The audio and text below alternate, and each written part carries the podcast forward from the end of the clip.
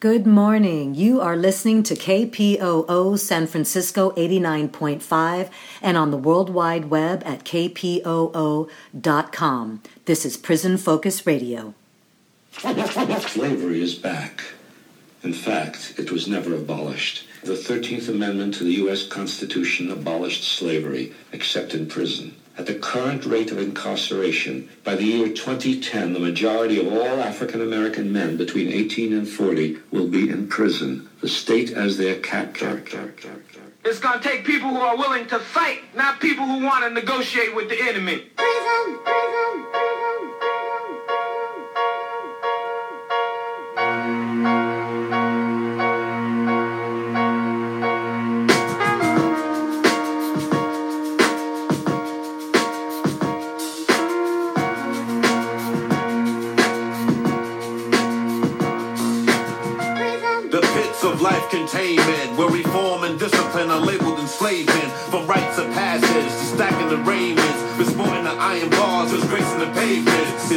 Like cavemen from the pages of myth, cohabitating in darkness while we wallow in filth. Generations of jewels will trickle down to abyss as blood stains these prisons like the pyramid glyphs. Guilty or innocent agents of government treat our hoods like picking ground. Schools to tenement, all sagging uniform as thugs. They represent racial stereotypes. A profile for the oppressed. When you witness genocide every day, you get the hint that the ghettos are cold like a lab experiment. As young women and men street hustle before they ten, graduating from juvenile halls, enough to deliver to the.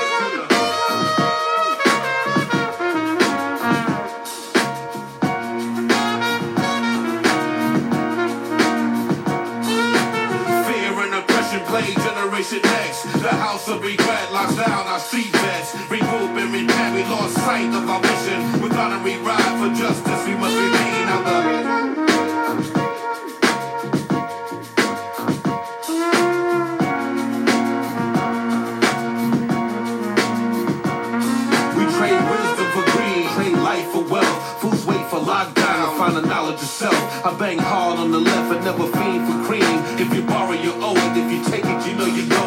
the penalty for criminal states. If you're herb or bird man, you study running from jakes. I circle with street soldiers that build and plant states. Be the land for Babylon, my skills educate. In these United States, there stands no debate. The restriction of law makes us communists of hate. New world, a new focus. The streets need to deal with new purpose. The eldership is lacking. The circus of misguidance is deep. In prison state of mind, I had you dead in the street. Yelling P-I-M-B and you stress. Player cards to rest. Tell youth to stay in school, research and manifest. Slave ways from the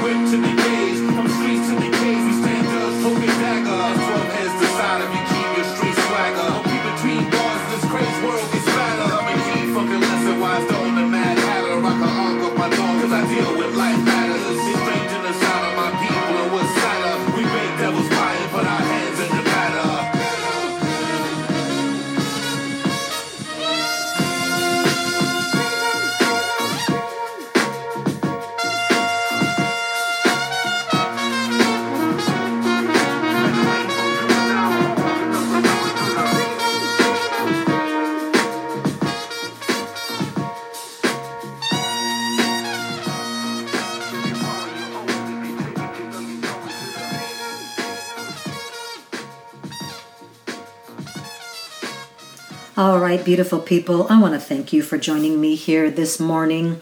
We are going to spend most of the hour speaking with Henry Don Williams, who was charged with first degree murder and a gun enhancement in the year of 2008 for the murder of then Fairfield City Councilman Matthew Garcia. Henry decided to take his case to trial in Solano County Superior Court and two years later was found guilty and convicted and sentenced in 2010. Uh, Henry has currently served 15 years on a 50 to life indeterminate prison sentence and has made quite a transformation over that time. Here we go. Don, you are on. Please go ahead and introduce yourself and tell us your story. Okay. Uh, my name is Henry Don Williams. Uh, I'm originally from Fairfield, California, uh, born in Vallejo. Uh, I'm a writer, artist, and poet for Mouthpiece Publishing, which my brother and I had created. Uh, I'm currently, I currently uh, have served 15 years in a 50 to life sentence for uh, murder 187 and uh, gun enhancement 12022.5D. Uh, my brother and I created a, a viable, you know, literary platform uh, for young men and women, you know, that are held hostage behind enemy lines, like myself. You know, to tell, you know, their life stories through writing, in order to open up conversation amongst decision makers and you know implement change. Um, you know, I have a uh, I have a poem that is out of one uh, part one uh, out of the a series called the Book of Ism Part One, uh, original lyrics and poems uh, by Henry Don Williams. And the name of the poem is called Never Give Up. Uh, as long as my heart keeps beating, I will never give up. Deep, long depressions, replays of lessons, everything I question because I will never give up. I may, I may run out of lined paper, so I'll write down on brown paper bags. I will never give up. Ever since my arrival, I've been facing reprisal, but I will never give up. Segregation and demoralization just adds pressure to my compromised situation. Tampered with mail, confined to a leaky cell.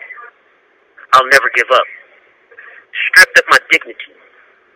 Anyone, anyone me to come willingly. I will never give up. I searched through the scriptures for relief, but when I grasp for it, it just crumbles in my hand like a dry leaf. I continue my prayer for relief, but I will never give up. So that is a a poem out of uh, part one, and I just like to just. This call and your telephone number will be monitored and recorded. I just wanted to read the summary of the of the book. Um, it's uh, the Book of Vision, uh, part one, two, and three. Uh, original lyrics and poems by Don Mouthpiece Williams. First edition is a colossal collection of his poetic and lyrical literary work, uh, written exclusively by Mouthpiece. In Mouthpiece's poems, he delivers a po- prophetic compelling message that accentuates his intense struggles, diabolical pain, and an ambivalent amalgamation of loyalty, love, and betrayal. His downward spiral, of despair triggered Mouthpiece's mental, physical, and spiritual strength to persevere towards freedom and finally resilience. The Book of Ism, original lyrics, poems by Don Mouthpiece Williams. So, um, I just wanted to uh, use that as, as an inspiration, you know, and that is kind of like a segue into you know what influenced me you know to become a writer. Uh, first off, uh, you know, as a, as a as a youth, you know, I got into trouble. You know, a lot of fighting. You know, a lot of anger. You know, a lot a lot of just a lot of anger growing up. So I fought a lot. I was always a fighter, and you know, I was always battling. I was always challenging people, and you know, and you know, eventually got me in trouble. You know what I mean? You know, I was, you know, drinking. I was, you know, indulging in marijuana. You know, I was, you know, I was. Nobody was there to kind of like punish me. You know, my mom worked worked days. My pops worked nights. You know, I grew up in a middle class, you know, neighborhood. You know, around you know all different cultures of people, mostly white people. So it was always like I always dealt with racism growing up. You know, and it was just like you know, you know. So I ended up going to juvenile hall for uh, assault and that's when I began to read. Uh, and the first book that I read, you know, was uh, Donald Goines uh, called Eldorado Red. And uh, I was intrigued by the way, you know, Donald Goines had basically described everything, and you know, I started reading the whole series of his stuff, and then I kind of got tired of it, you know, in a way. Um, and I began to kind of like I was hungry for more, you know, for more literature. So I read, uh, you know, Manchild in the Promised Land, you know, which is very descriptive. Um, then I read uh, uh, Malcolm X's uh, autobiography, you know, and I was able to connect with Malcolm X's autobiography due to the fact that he, he was incarcerated too, and he had consumed a lot of a lot of literature, and he kind of changed his way of thinking. He was more intellectual. He was able to, you know, uh, you know, he was able to, you know, articulate certain things and, and grasp certain things and accentuate his words and, you know, tell it how, how it was you know, and he, he really didn't have a filter. I mean, you know, and uh, kind of, I kind of, you know, started consuming more literature, and then as time went on, you know, uh, I had uh, got more into, I got, you know, I got into more trouble, you know, um, you know, these case that I, you know, that I'm in here now, um, you know, I, you know, I was in the county jail for fighting my case, you know, this murder case for two years, and it was just like I needed a, you know, I went pro per, and you know, I was, just, it was me against, you know, the, you know, the system at the time, and you know, it was, you know, reading and writing was kind of like my way of, you know, decompressing, and you know, my my cellie at the time, you know, he was from, you know, he got tired of the literature that they gave us. You know, we were reading urban novels, um, and uh, uh, we were reading urban novels, and I came across a book um, called Midnight, you know, by Sister Souljah, and she had such an eloquent way of describing everything and uh, putting her political views and things, and the way she, the way she just, you know, did her literary work. Um, and I began to, you know, work on my my first novel called, you know, The Scraper. Well, first before I even started the book, I was talking to my silly, and I was just like, you know, what should I write about, man? You know, we're reading all these urban novels. You know, we just do something, and we came across uh, an idea for a uh, for a book, and it was uh, called The Scraper. Um, and it it was basically, uh, you know, my way of it, it, was, it was a love story between uh, Dorian Jackson and uh, Deltrice uh, Glade. Um, and it was a story of how he had, uh, you know, had dreams of getting a scholarship, and he ended up injuring himself. But throughout throughout high school, you know, there was a woman who was interested in him. He didn't pay no attention to him, and she put a love spell on him, and it went. It had adverse effects, and everybody that had betrayed them, it was like seeking retribution, and um, and there was really no way to stop it unless it fulfilled its its. Uh, this call and your telephone number will be monitored and recorded. Fulfilled its its uh fulfilled its its mission, you know, and then um, I started it, but I didn't finish it. Um, you know, because I was focusing on other things on my trial and everything, like taking taking taking notes on my trial. Um, and I, you know, after my sentencing and everything like that, uh, and I, when I went to High Desert, we were on lockdown a lot. So I had a typewriter, and I began to just, you know, finish up finish up the the last draft of it. And then, you know, when I got somewhere else, I was able to, you know, get it published, and that was basically just, you know, my my first book. Um, you know, you know, uh, before I oh, go ahead. Go ahead. Uh, well, the, the political, I, I feel as though the political ramifications of how I, I left, how when I was a teenager, teenagers in, and how I am now was, you know, the neglect that I faced. You know. Can we? And Don, do you mind if I interrupt for just one second here? How long were you in juvenile hall? You were there from 13 to what age? What was that Oh. period before you actually then went into an adult prison? Well, from the age of 13, you know, when I got out, uh, you know, I went back to school. I kind of missed a lot of school, you know, because I was went back to juvenile hall for other situations. And, you know, where I was at, I mean, crack cocaine was like, you know, real epidemic then in the 90s in, Fairfield. I mean, there was crack everywhere, you know. Right. And uh, I started, I started, sell- I started selling dope. Okay, And, so uh, hold on. So know- there, because there's there's a point in there that I want people to recognize. You're in youth. You're in juvenile. You are detained. You are kept away from school. So there's an interruption right there to your life because it's not as if they, like, okay, you're going to lose your freedom because of some infraction, some transgression, but there's no there's no filling the gap of your schooling but you said that you read some books so that's something that you did on your own you you either There's, sought there's some, there's some, what's going on that, yeah there's some, yeah, there's some I, I did do on my own. Mhm. Um, you know, it was it was a love that I had that you know that never left. You know, because you know after I you know left out of juvenile hall and I, and I went back you know to my neighborhood. You know, um, you know I started getting in more trouble. I mean, it was just more fights. It was just like you know, um, you know I was fighting. It was I mean I was I was you know selling dope at the time. You know what I mean I mean there, there was a like a mass migration of of of people moved from Oakland, and because you know the housing market was was was uh, you know cheap at the time, so a lot of people were migrating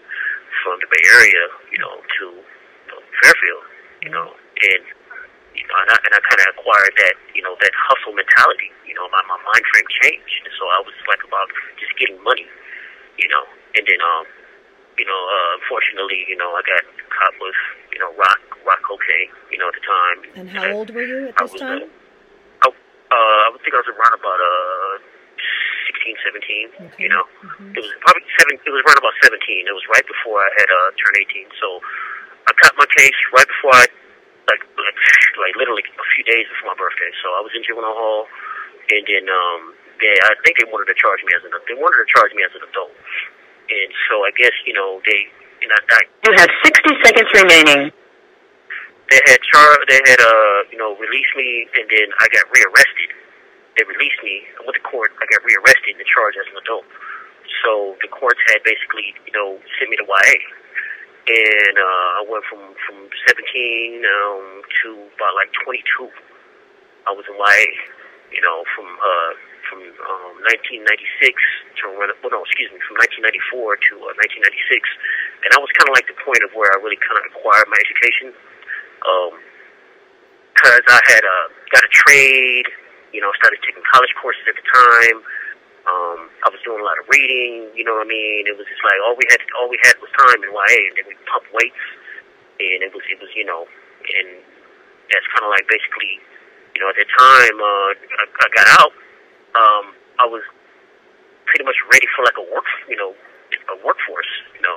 All right. Don was able to call back uh, f- uh, for a second time, and then there will be a third time. So uh, here is part two. An inmate at California Substance Abuse Treatment Facility and State Prison at Corcoran in Corcoran, California. This call and your telephone number will be monitored and recorded. You have a prepaid call. You will not be charged for this call. To accept this call, say or dial 5 now. Thank you for using Global Tel Link. All right. Welcome back, Don. Okay. All right. All right. Um, so let me just basically uh, pick up from where I left off at. So um, at the time that uh, you know I had uh, did my two years in YA, I was basically like a young adult. Um, I had uh, you know acquired my um, my uh, my diploma um, when I went to DeWitt Nelson Training Center in uh, Stockton, um, and then I had uh, went to uh, they had a program for like computer repair. Um, so I got my certification through that, and that was like uh, that was kind of like an uh, you know an accomplishment for me at the time. Um, you know, I went to you know went, went in front of the board and explained to them you know mistakes I made or whatnot, and that was my chance of you know getting out. You know, and then when I got out, you know, my dad had uh, you know picked me up. I stayed with him.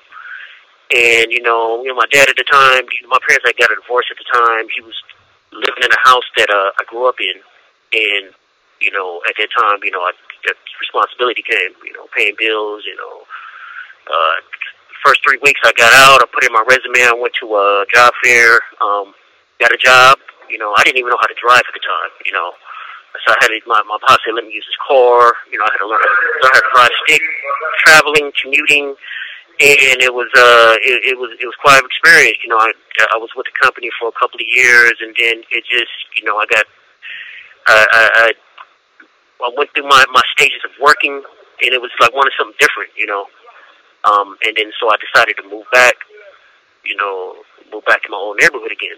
You know, it was like I needed. You know what I'm saying, and then um I had uh you know got caught back up again. You know, I, well actually I, I moved. Well, actually, at the time I had went to the military in in in 2000. You know, I had when I left my job, uh, went to the military, and then, um, from that I had um, you know, I got discharged from the military, and then it was just like you know, I was basically just kind of like trying to get away. Right. And how Um, old so were I you at that time? I, at that time, I was about um. At the time, I was about like 21, or, or the, around about like 23 at the time, Okay. 24. Yeah, I think I was about like 24. Okay. um because I was at the, you know, I was about to discharge my my YA number, and um you know I was about to discharge my YA number, and my plan was to you know uh, you know start over, you know, Mhm. Um, And it sounded like you And then, wanted um, to get back to maybe some familiar people. Like you were saying that, you know, your community. Was there some, do you feel like, I don't know, maybe this is a looking back thing, but you're describing it as something that you're still looking for uh, a connection? yeah, that, that's what I, I think. That's kind of what it was. I mean, uh, I mean, as I look back at it, I was like, man, I should have never left that left that job. It was like I could have retired from it. You know, it was, you know, I I had uh, you know, I had investments. It was just like I could have moved up, but it was just, you know, I wanted to kind of like be around people because I was doing like computer repair work. I, I was a test repair operator, so the the schooling that I had from got from YA, whatever they seen in my resume, they instantly hired me. And so I was like soldering. I think the job that I had basically was uh, the company had a contract with Hewlett Packard, and I was doing uh, working on routers at the time. This is like back in '96. Mm-hmm. Like this is, and I was basically repairing routers for networks. I was reading schematics. Uh, I was learning about like uh, you know learning about electronics and everything like that, components and stuff like that. And um, I wanted to deal with people at the time. I got tired of being in just like a warehouse environment, like a robot. Mm-hmm. And um, so I put in my letter of resignation, and I and I started working at like a, a computer retail store, and um, in the area that I was working at. So I worked there for a moment, and it was just like, man, you know, um, I kind of want to do something else, you know. And then something happened, you know, with an employee or whatnot. I think, you know, people. I worked in returns, and somebody had brought back a computer and took something out of the computer, and I was, you know, I was took something out of it, and I, my job was to basically check the computer, you know, for the returns to make sure that the customer, because usually a lot of whatever the case may be. Well, long story short, they had uh, uh, released me from the job, and so it was like, you know what? I'm just gonna go back to where what I know, and I just got a monotonous, monotonous, uh, you know, job there until I figured everything out, you know. Um, and then, you know, I stayed with my, I was staying with my pops at the time. He was kind of upset, like, you know what I mean. Um, and then I was like, you know what? Uh, I'm gonna see if I can join the military, you know. And then from at that point, I did with the basic training. Paperwork wasn't right. I get di- I got discharged, and so I'm you know I'm back again. So it's just like you know what, what's the next thing I'm gonna do? So uh, you know I decide to you know you know leave the state. I, I end up going out to uh, you know Las Vegas, and that was uh, kind of like you know when I went went out to Las Vegas. Um, you know I was out there for a moment.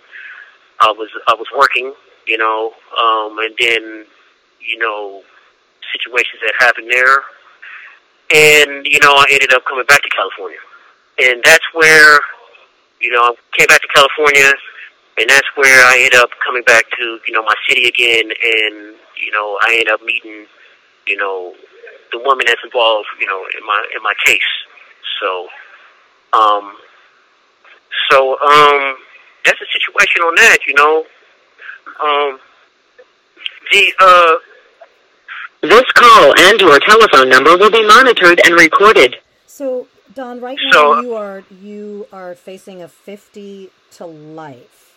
Now, Right. before you had this this sentence, first of all, I um, since there is just historically, systemically um, over sentencing of our black people, um, a, a fifty to life. Now, you of course you had spent some time. Not of course you had spent some time in YA, you know, juvenile hall, you know, as a young person.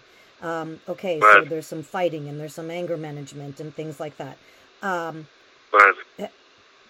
had you murdered somebody at that point by the time you had gotten into whatever this situation that got you to 50 to life No, no, of course, no, I haven't. Those those charges were, you know, basically, you know, um, just like assault, you know, eh, minor crimes, you know, white collar, you know, you know, bad checks, but nothing, you know, nothing involving anything, you know, anything violent until until now. got it You know. right that's what i'm, I'm that's all You i'm know. trying to You know, um, nothing, nothing until now. You know. Um, exactly uh, I mean, I had a, I had a, you know, just minor things all the way up to now. Um, you know, so after moving back, you know, I got, you know, I started, you know, a side hustle with, you know, with a friend of mine that refurbished vehicles, and then we had a mechanic, and so, the mechanic had a you know he had a drug problem, and that was kind of like you know this place that I was working at. You know, uh, I connected him with people or whatnot. You know, for his for his you know situation, and uh, that's kind of like how from that that's kind of like what transitioned into my crime now. Okay. You know, you know that's he was he was he was part of that, and so uh, you know that's that's kind of like basically what what brought that here, and um, you know you know going through my trial. You know, going through my trial, you know, my my oldest son, he was going through a lot of mental illness and, and, and dealing with, you know, my situation because, you know, when this crime happened, I was supposed to go to his graduation, and then now, you know, he was reading about you know, me on the news and whatnot. Mm. So he was, uh, he literally, he literally had to leave the state, and you know, and you know, in order for him to, you know, kind of deal with his mental illness and deal with his dad being locked up, he basically just started writing a book about my situation. So I, he did the research on it, and he, you know, wrote about my case and or whatnot to assist him in, in dealing with his with his with his depression that he was dealing with, which is uh called the Councilman, um, you know, true crime story of uh, Henry Don Williams, you know, told by his son. What's the You name know, of the so book? uh, uh, the name of the book is called The Councilman, uh, the true crime story uh, of Henry Don Williams, told by his son. So that uh, that was that was authored by him, uh, released by him, and um, you know, if he wanted my approval of it, I, I told him basically, you know, I'll allow you to, you know, make that decision. You're grown, you know, um, and also at the time too, I had to rewind. Was like at the age of you know 13, 14, you know, I had I, you know I had a kid at the time. You know, I I forgot to mention that. So at Oh, 14, um, That's significant. I was yeah I was a I was a teenager. You know, you know I was I was a t- teenager that had a kid. You know, so um so at 14, you know, I'm also at the same time, you know, I'm thinking like you know I got to provide for the child and. So that was a that was a major thing. So he's growing up. I'm like literally growing up with him. So you know, he's uh Deontay is uh you know he's thirty thirty one now. You know, he's kind of like uh he's into you know all different types of sorts of things. But the main thing was you know was his issue with mental illness and and writing a book about my you know my my case was a way for him to be able to uh to do that. Um, so. Wow, wow, that's that's hmm that's quite something um, for himself as Mm. well. Um, Right. to to understand to well somehow make himself available and or realize um, how, Right, right, right, right. how he can you know do some self heal by writing this story.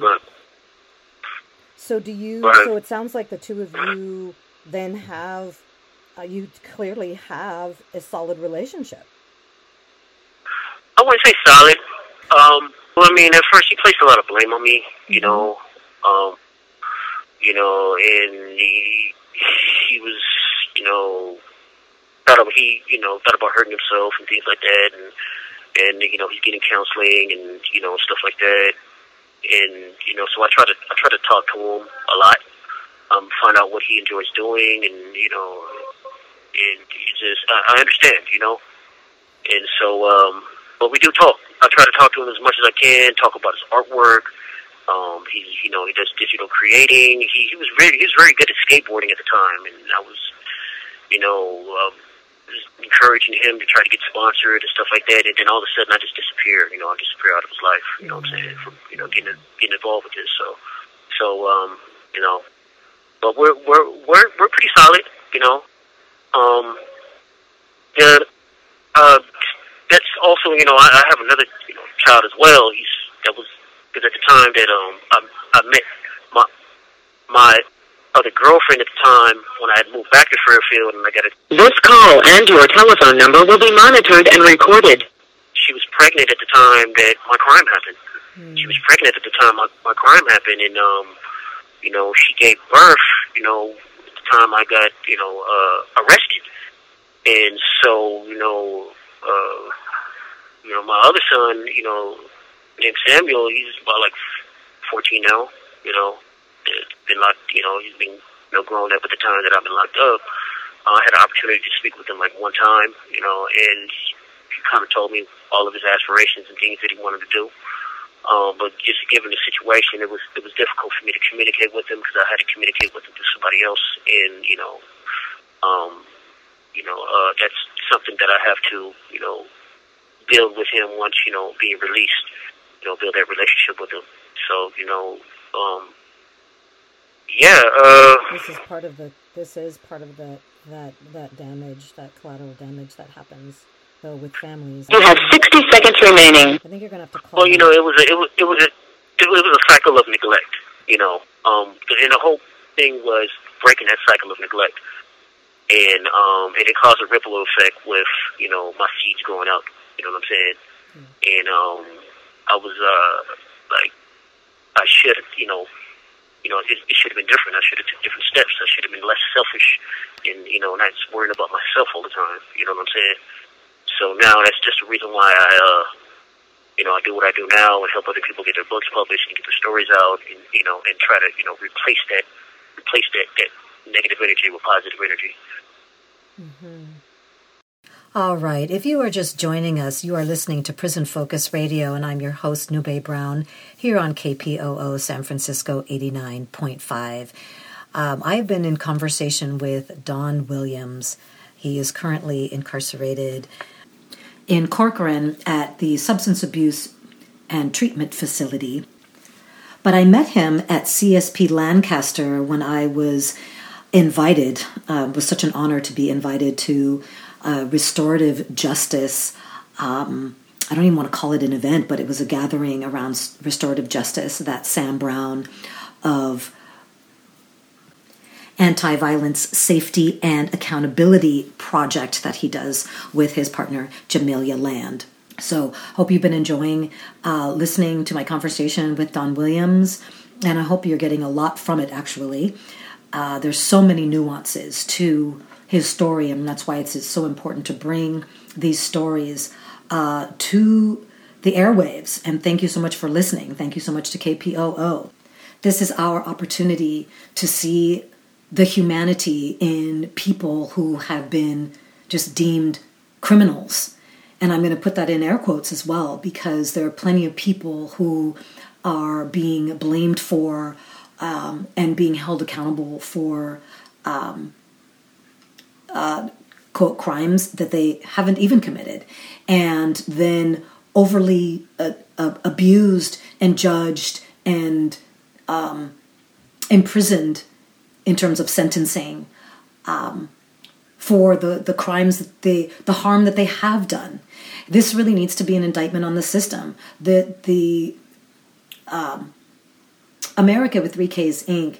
is causing far more harm than uh, the people that are being disappeared, um, treated uh, treated inhumanely, um, treated uh, well as the Thirteenth Amendment says as slaves of the state. So being stripped of all of their human and civil rights, uh, thereby living what is called a civil death, um, and then coming out and being continually abused by the system, and um, and then all of the other ramifications that come with it. So of of having been uh, through the the carceral system or in really the legalized slave system, and I just think we have an opportunity to hear from a deeper place within our own humanity um, as we listen to the people that we are able to um, i'm able to bring to these airwaves so again thank you and i hope you do take the opportunity to um, yeah just to check into the depth of your own of your own humanity all right um, with that we are going to take that musical break this is ways by Jhené Aiko.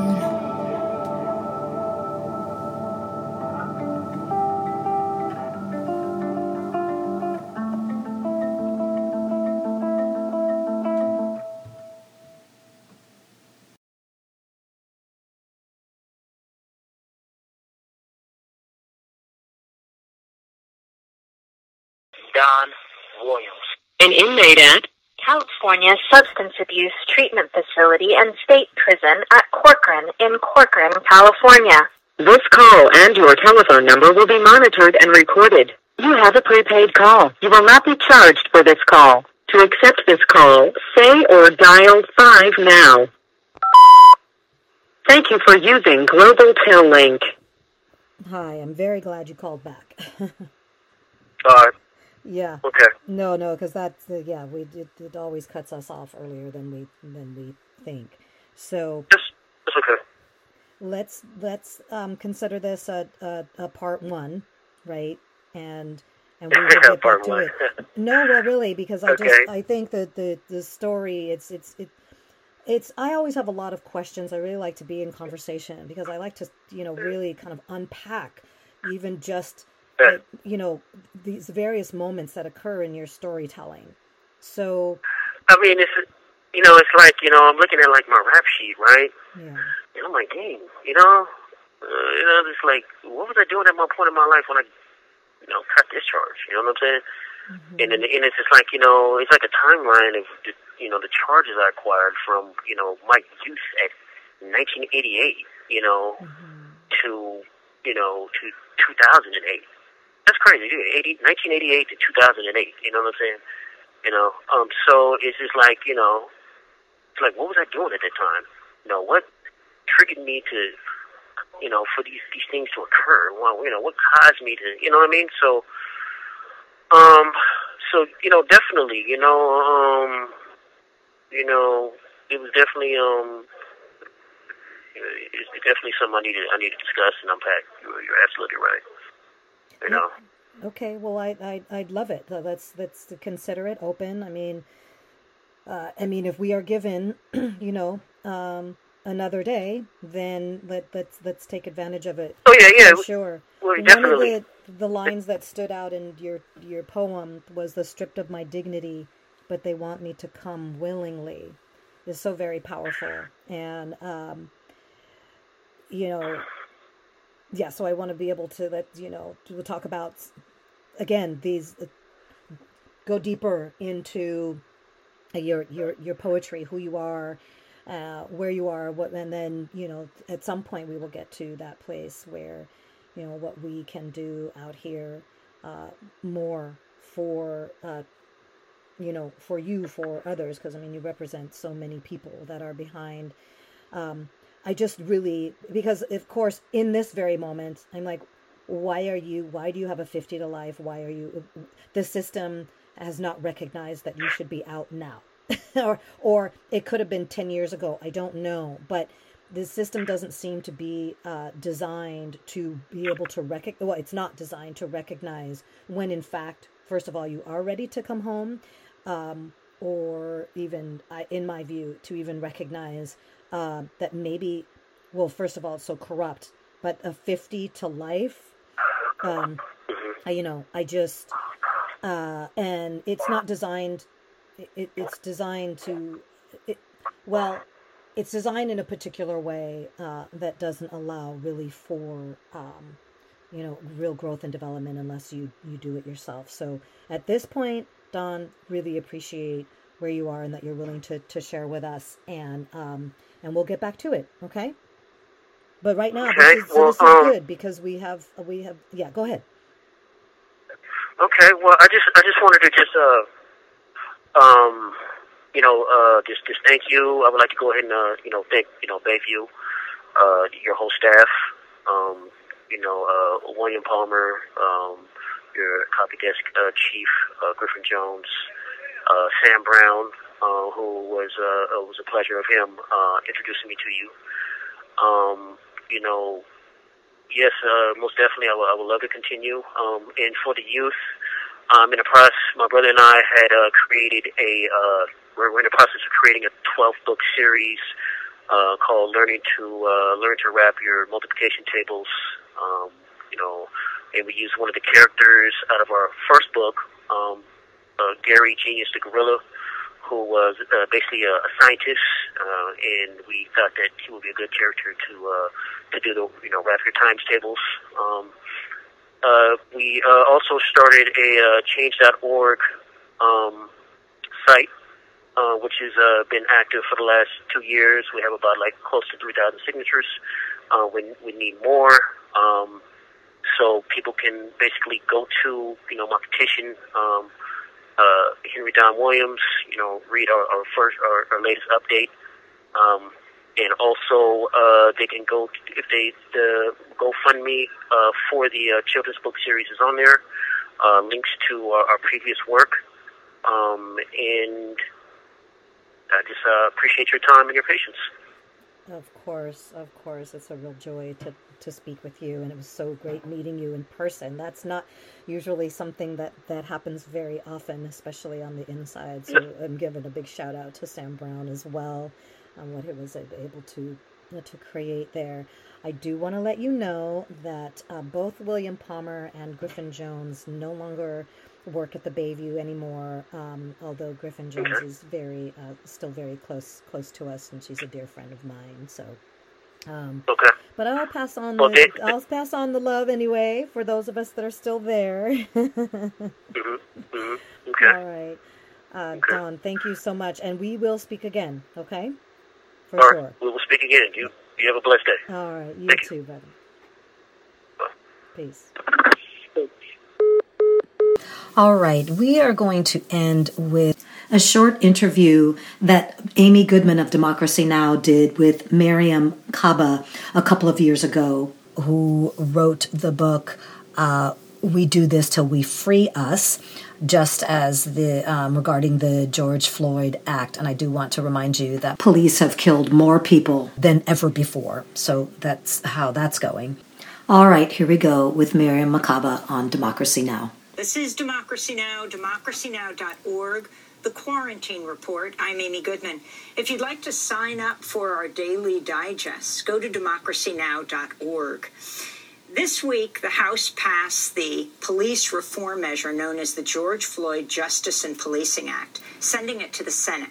Just as former police officer Derek Chauvin is set to go on trial Monday in Minneapolis for his role in the police killing of George Floyd.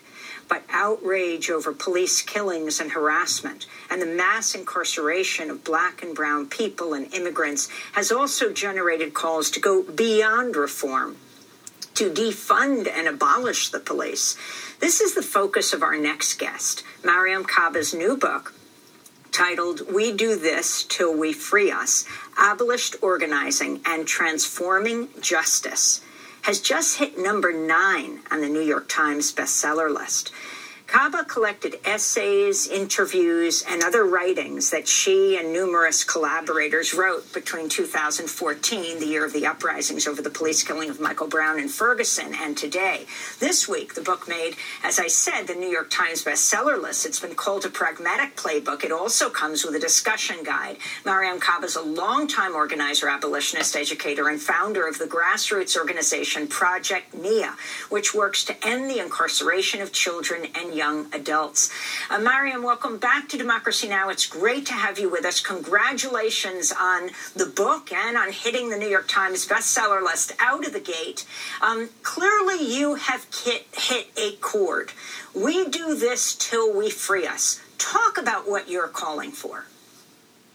Wonderful. Thank you so much for having me, Amy, again. Um, yeah, so I think really um, the reason why the book has been resonating is because of the uprisings and the struggle in the streets. Um, the fact that so many people around the country recognize the complete and utter failures and limits of so called reform to actually do what people want, which is to have some little modicum of justice.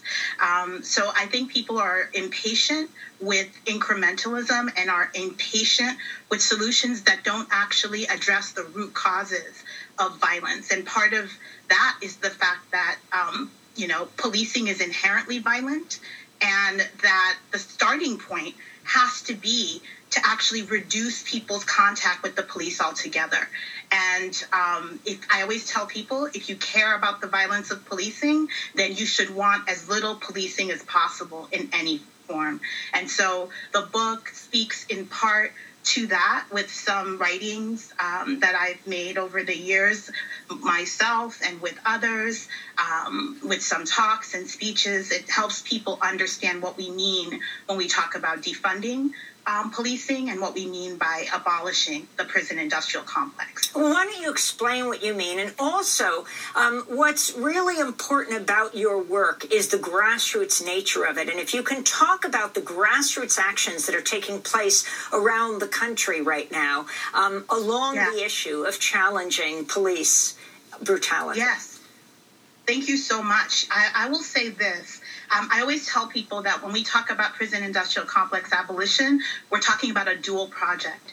We're talking, at the one hand, a project that is about dismantling um, uh, death making institutions like policing and prisons and surveillance and creating life affirming ones, um, putting resources and investing in the things we know do keep people safe housing, healthcare, uh, schooling, um, all kinds of other things, you know, living wages. You just talked with uh, Reverend Barber earlier. Those types of investments are what really actually keep people safe. So that's what PIC abolition is really about at its core. In terms of the people on the ground, I do want to point out you had a conversation earlier with uh, Congressman Jones about about the, the George Floyd um, uh, Justice Act. And I think if you talk to people who've been on the streets all you know, last year, basically half the year, and continue to be struggling now in their communities, they would tell you that that bill, which is really just a set of procedural reforms, is woefully, woefully insufficient. And I also keep thinking about the cruel irony of um, naming a bill after uh, police reform, supposedly bill, after someone who was killed by the police, and then to include a whole set of so-called procedural reforms that would not have prevented that person's death. So, you know, this particular offering that they're making supposedly in Congress wouldn't have kept George Floyd alive and I think that's just cruel irony. Um, and I'm, you know, I really recommend that people take a look at Derecka Purnell's uh, yesterday um, a great column that she wrote about this very issue. So, in terms of the grassroots, organizers since May of 2020, since George Floyd's killing, have actually worked to secure divestment of nearly a billion dollars um, from police departments around the country and they've secured investments of at least almost $200 million in communities towards the things I mentioned are life affirming and life giving institutions. Um, they have done things like over 25 cities canceled contracts with local police departments who are operating in schools, which also has saved an additional almost $40 million to be invested in student, family, and community supports and restorative justice. So people aren't sitting back and doing nothing. There's a, in fact, this past week, a new website just launched called defundpolice.org. And I'd like to really point people who are interested in the idea of defunding the police to go to that website and find a map of all the different places around the country that are organizing still, because the demand is still defund to abolish. So I think that people really should pay attention to that and see that. Well, Mariame Kaba, I want to thank you so much for being with us, longtime organizer and abolitionist. The new book, We Do This Till We Free Us Abolitionist Organizing and Transforming Justice. In 10 seconds, why you chose that title, Mariame. That's a chant that has been ringing out in the streets ever since 2014 um, in Ferguson and in New York and all around the country.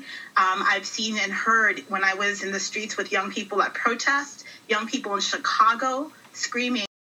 All right, and then I want to continue with uh, Mariame Kaba, who is an abolitionist. Uh, her project Nia and what that's about. I want to refamiliarize um, any of you that don't know about her work um, and uh, kind of get you on board there. So uh, here is me reading the About page of Project NIA. Project NIA, NIA meaning with purpose in Swahili, is a grassroots organization that works to end the arrest, detention, and incarceration of children and young adults by promoting restorative and transformative justice practices. We support youth in trouble with the law, as well as those victimized by violence and crime through community based alternatives to the criminal legal process. We partner with local activists and organizations to create such alternatives. We believe we can transform harm into healing by building connections and opportunities in our communities. Through education, research, and advocacy, we create avenues to address harm productively rather than relying on the police and criminal legal system. For the past 10 years, we have offered over 200 community workshops that juvenile justice and the prison industrial complex um, oh, um, and published dozens of educational curricula on how to better address harm in our communities because young people should never end up behind bars. And here is one of their educational uh, resources of projects um, defund the police People have a lot of opinions about policing, and our ideas about policing are shaped by our race, our genders, our class, and our parents. For example, most white people have very little interaction with police. In a recent study, 77% of white people had no contact with police in the previous year. Of those who did, at least half were traffic stops. And in many cases, white people initiated contact by calling the police. Since they have little unwanted contact, many white people's opinions about policing are not based on personal experience. Dominant culture, especially mass media, sells us the image of officer friendly, but whose experience is that actually based on? The same study found that black people experience excessive force at the hands of police at more than twice the rate of white people. Did we have a just and equitable police force and something went wrong? No. Policing in the South emerged from the slave patrols in the 17 and 1800s that caught and returned runaway enslaved people. In the West, Police departments were formed to keep Native people out of cities built by white settlers. And in the North, the first municipal police departments in the mid 1800s helped quash labor strikes and riots against the rich and policed public spaces to conform to middle class white morality around gender and sexuality and exclude poor, unhoused, or disabled people. Policing in the U.S. began as a system of economic, social, racial, patriarchal, and ableist control. And that is what it still is today. The truth is, police don't do what most people think they do. Police spend more than half of their time responding to non criminal calls and traffic issues, and only 1 to 3% of their time responding to violent crime calls. Police don't stop violence, they respond to violence that has already occurred, and they respond with their own threat of violence. And that response is not equitable. When people of color are involved, police often engage violently. Yet we spend an astronomical amount of money on the police over $100 billion a year. Let that sink in. The demand to defund the police is about minimizing the role and power of police in our society. It's about demanding that the government stop writing blank checks for racist control, containment, and punishment. Defunding the police is also about recognizing that police do not solve or address any social issues. They do not prevent harm. What if we took that $100 billion and invested it in our community? What if we had housing, access to healthy food and clean water, health care, healing, cooperative businesses, education, child care, parks, art, and community services. If you already have those things, great. But that's not the reality everywhere. Ask yourself if we have the resources, why doesn't everyone have this? All right, that is our show for the week. So let me remind you of some of the things that you heard during the show. You can get The Councilman, the true crime story of Henry Don Williams as told by his son through Amazon. Um, and uh, Don Williams is uh, was our guest uh, most of this show. You can check out uh, Henry Don Williams's uh, resentencing petition at change.org by going to change.org at resentence Henry Don Williams. You can also write him at Henry D. Williams. His CDC number is AE7308. He's in bed 1 11 3 at SATF, that's SATF B facility, P.O. Box 5248, Corcoran, California 93212. And then you can find out more about Mariame Kaba at project-nia.org or pick up her book, We Do This Till We Free Us. And lastly, don't forget to visit the San Francisco Bayview National Black Newspaper's website at www.sfbayview.com. We have a new editor in chief, J.R. Valrey. And also check out uh, California Prison Focus's Cage Universal on YouTube. I also want to encourage you to check out spiritofmandela.org and see what we are doing since the international jurists found America with 3Ks Inc. guilty on all five counts of genocide. And uh, what we are doing now around the People's Senate. Again, spiritofmandela.org. Get ready for work week with Steve Zeltzer.